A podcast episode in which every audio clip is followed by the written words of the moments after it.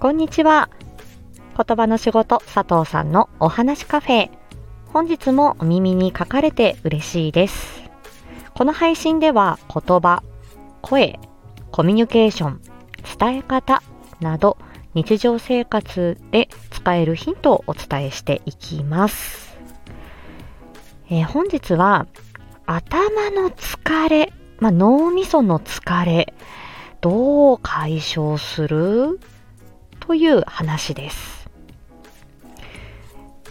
えー、これは、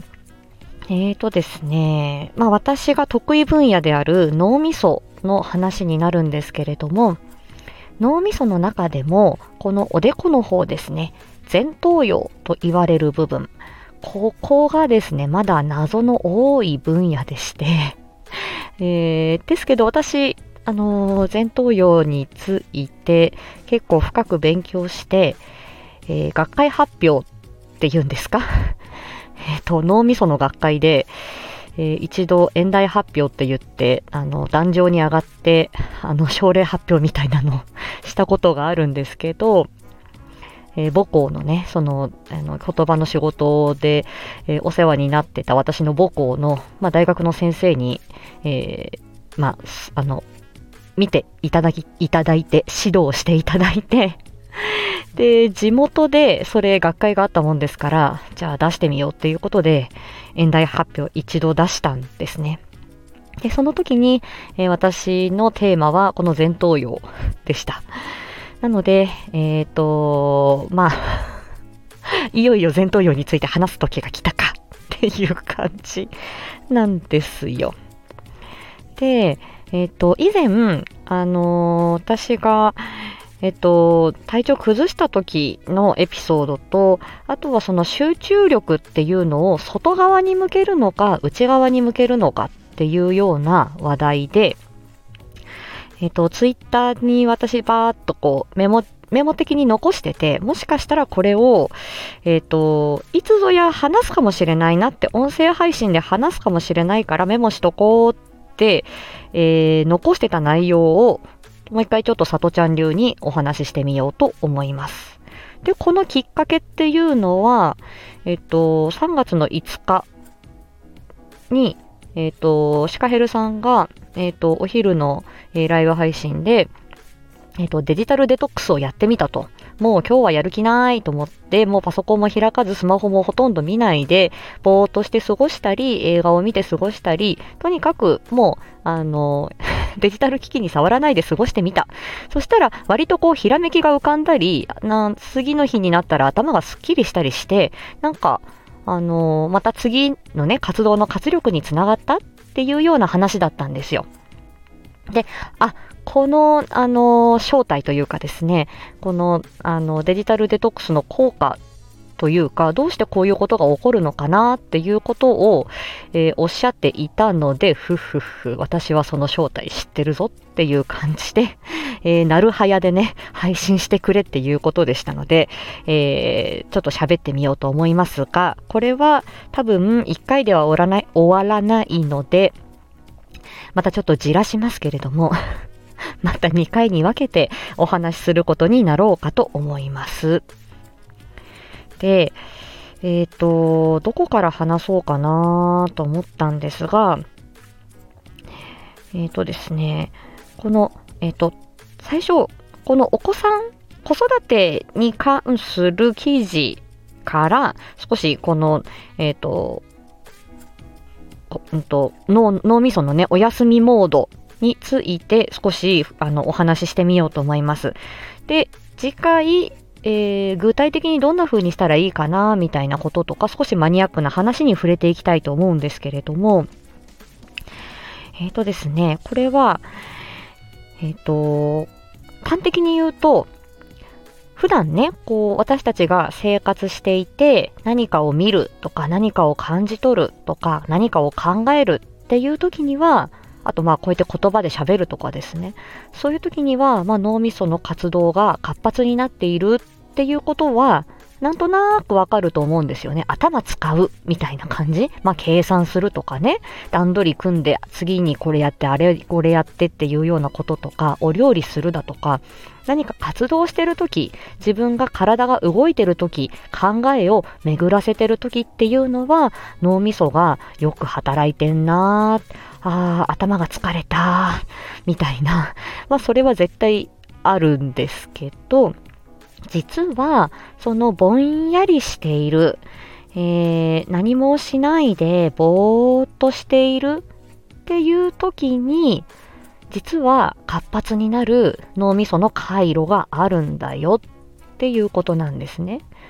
で、だから、えっ、ー、と、いわば、その外側に注意を向けている、その、えっ、ー、と、その仕事だったりとか、家事だったりとか、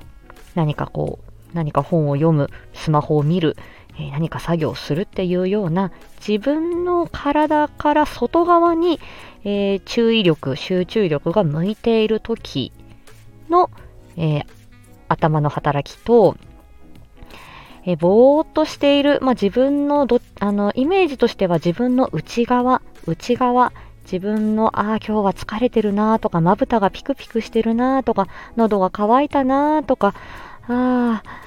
今日はな、なんか、あの、体が痛いところないかなとかっていう風に自分の内面に意識を向けたりとか本当に何も考えてないようにぼーっと外側の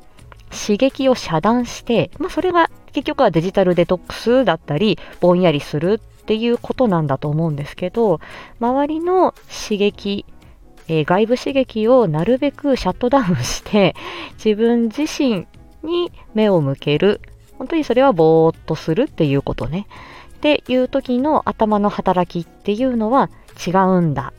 っていうことが最近はだいぶ分かってきました。で、その時にすごく大事なのが、このおでこのあたり、前頭葉。でも前頭葉って、えー、何かするっていうわけじゃなくて、いろんなところ、脳みその右から左から、前から後ろから、前から後ろから、まあ、てっぺんから後ろから、いろんな情報がパーッとこう集まってくるのが、この前頭葉なんですね。なので、この前頭葉もずっと働きっぱなしだと疲れちゃうから、えー、そのお休みモードを、えー、わざと働かせるっていうことが大事なんです。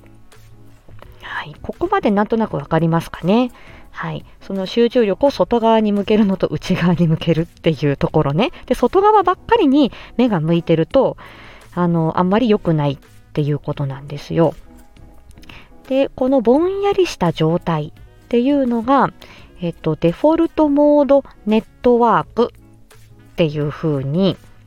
言われて、まあ、のその言われる、その、えー、頭の働きが、えー、活発になっているっていうことなんですね。で、その頭のね、その血の巡りを調べると、ぼんやりしてるとき脳みそが、まあ、静かに、あまあ、安静状態というかぼんやりしてる時に、逆にこう血流が増えて血の巡りが良くなって、えっ、と、ぼーっとしてるはずなのに活発に活動している脳みその、こう、部分っていうのがいくつかあるんだっていうのが明らかになったんです。その、まあ、神経回路っていうのが、このデフォルトモードネットワークと呼ばれるものです。で、そしてこの神経回路デフォルトモードネットワークが記憶だったり、自分に対する認識だったり、ひらめきなどに関わっているというふうに言われています。ただ、このデフォルトモードネットワークばかりが働いてしまうと、ずっとぼんやりしているっていうことですから、これが、えっ、ー、と、強すぎてしまうと、うつうつ傾向というか、うつ病とか、やる気が出ない、ぼーっとして、えー、活動ができないっていう方向に行ってしまうようなんですね。なので、えー、適切、んと適切なというか、ある程度、えー、このデフォルトモードネットワーク、ぼんやりするっていうことも大事。まあ、自分の中で充電するっていう感じですよね。それも大事だし、えー、その注意を外側に向けるいざという時には活動するっていうことをしないといけない。まあ、これは、えー、私がよく言う原始時代で言う、えー、敵が敵というか、えあの、狼が、えー、そばに出てきたって言ったら、あ、逃げろっていう風に、えー、これはまあ自律神経もこれ関わっているんですけれども、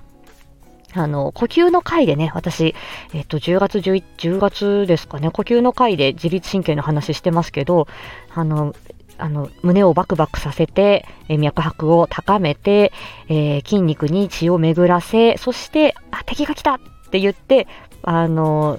とっさの時には、早く立って逃げる、早く走るっていう風に体を動かすために、えー、その切り替えないといけないですよね。体のそれこそあの、戦闘モードとか、逃げモードとか そういう風にずっとぼんやりモードだと、えー、狼に食われて死んじゃうわけですよ。それを統制してるのも脳みそだ、脳みそであって、て、で、それをちゃんと体にその反応を、あのー、届けて、で、ちゃんと今ちゃんと寝て体を休めましょうねとか、今はちょっととっさの行動で今動かないとやばいっていう時には、ちゃんと筋肉にこう、パパパッと血を巡らせて、よし、じゃあ走って逃げろっていう時には、ちゃんと体に指令が行くようにするっていうような、そういうモードも必要なわけですよね。うん。だから、そのぼんやりモード、デフォルトモードネットワークも必要だし、よし、頑張、今動けっていう時のこう実行モードっていうのも大切です。で、このバランスが崩れると、えー、まあ、体、心身に不調がきた、不調をきたすっていうことなんですね。